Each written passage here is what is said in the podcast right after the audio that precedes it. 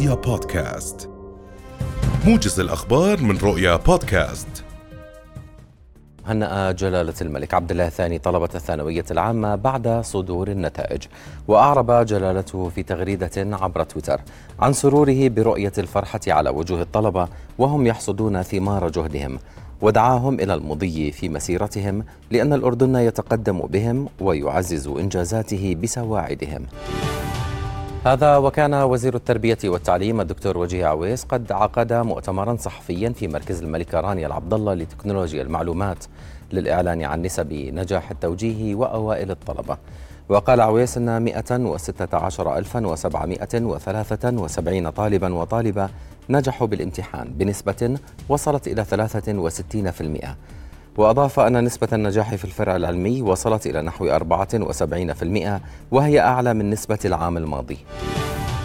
هذا وجددت مديرية الأمن العام تحذيرها من اتباع أي سلوكيات أو ممارسات خاطئة بالتزامن مع إعلان نتائج التوجيهي وهنأت المديرية الطلبة الناجحين بالامتحان متمنية الفرح للجميع بعيدا عن أي سلوك أو ممارسة خاطئة أو تجاوز للقوانين التي وضعت للحفاظ على السلامة العامة.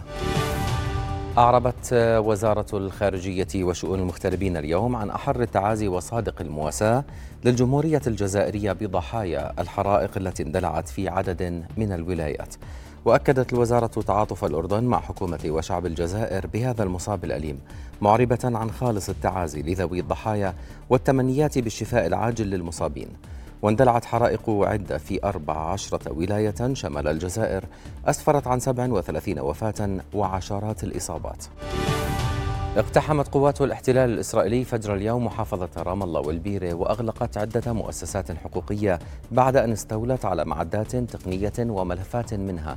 واندلعت مواجهات عنيفة بين الشبان الفلسطينيين والاحتلال في أكثر من منطقة. وكانت قوات الاحتلال قد اقتحمت ليلة أمس مدينة نابلس بعدد كبير من السيارات العسكرية تمهيدا لاقتحام المستوطنين لقبر يوسف.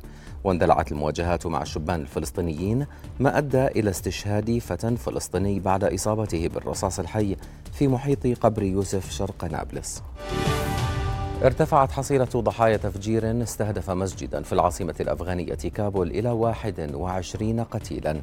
وبحسب الشرطة الأفغانية فإن الانفجار وقع أثناء أداء صلاة العشاء وأدى إلى إصابة 33 شخصا. وفي سياق منفصل أكد المتحدث باسم وزارة الشؤون الداخلية في أفغانستان في وقت سابق أن انفجارا وقع في منطقة شيربور بالعاصمة الأفغانية جراء سقوط صاروخ على مبنى سكني ولم تعلن أي جهة مسؤوليتها عن إطلاق الصاروخ.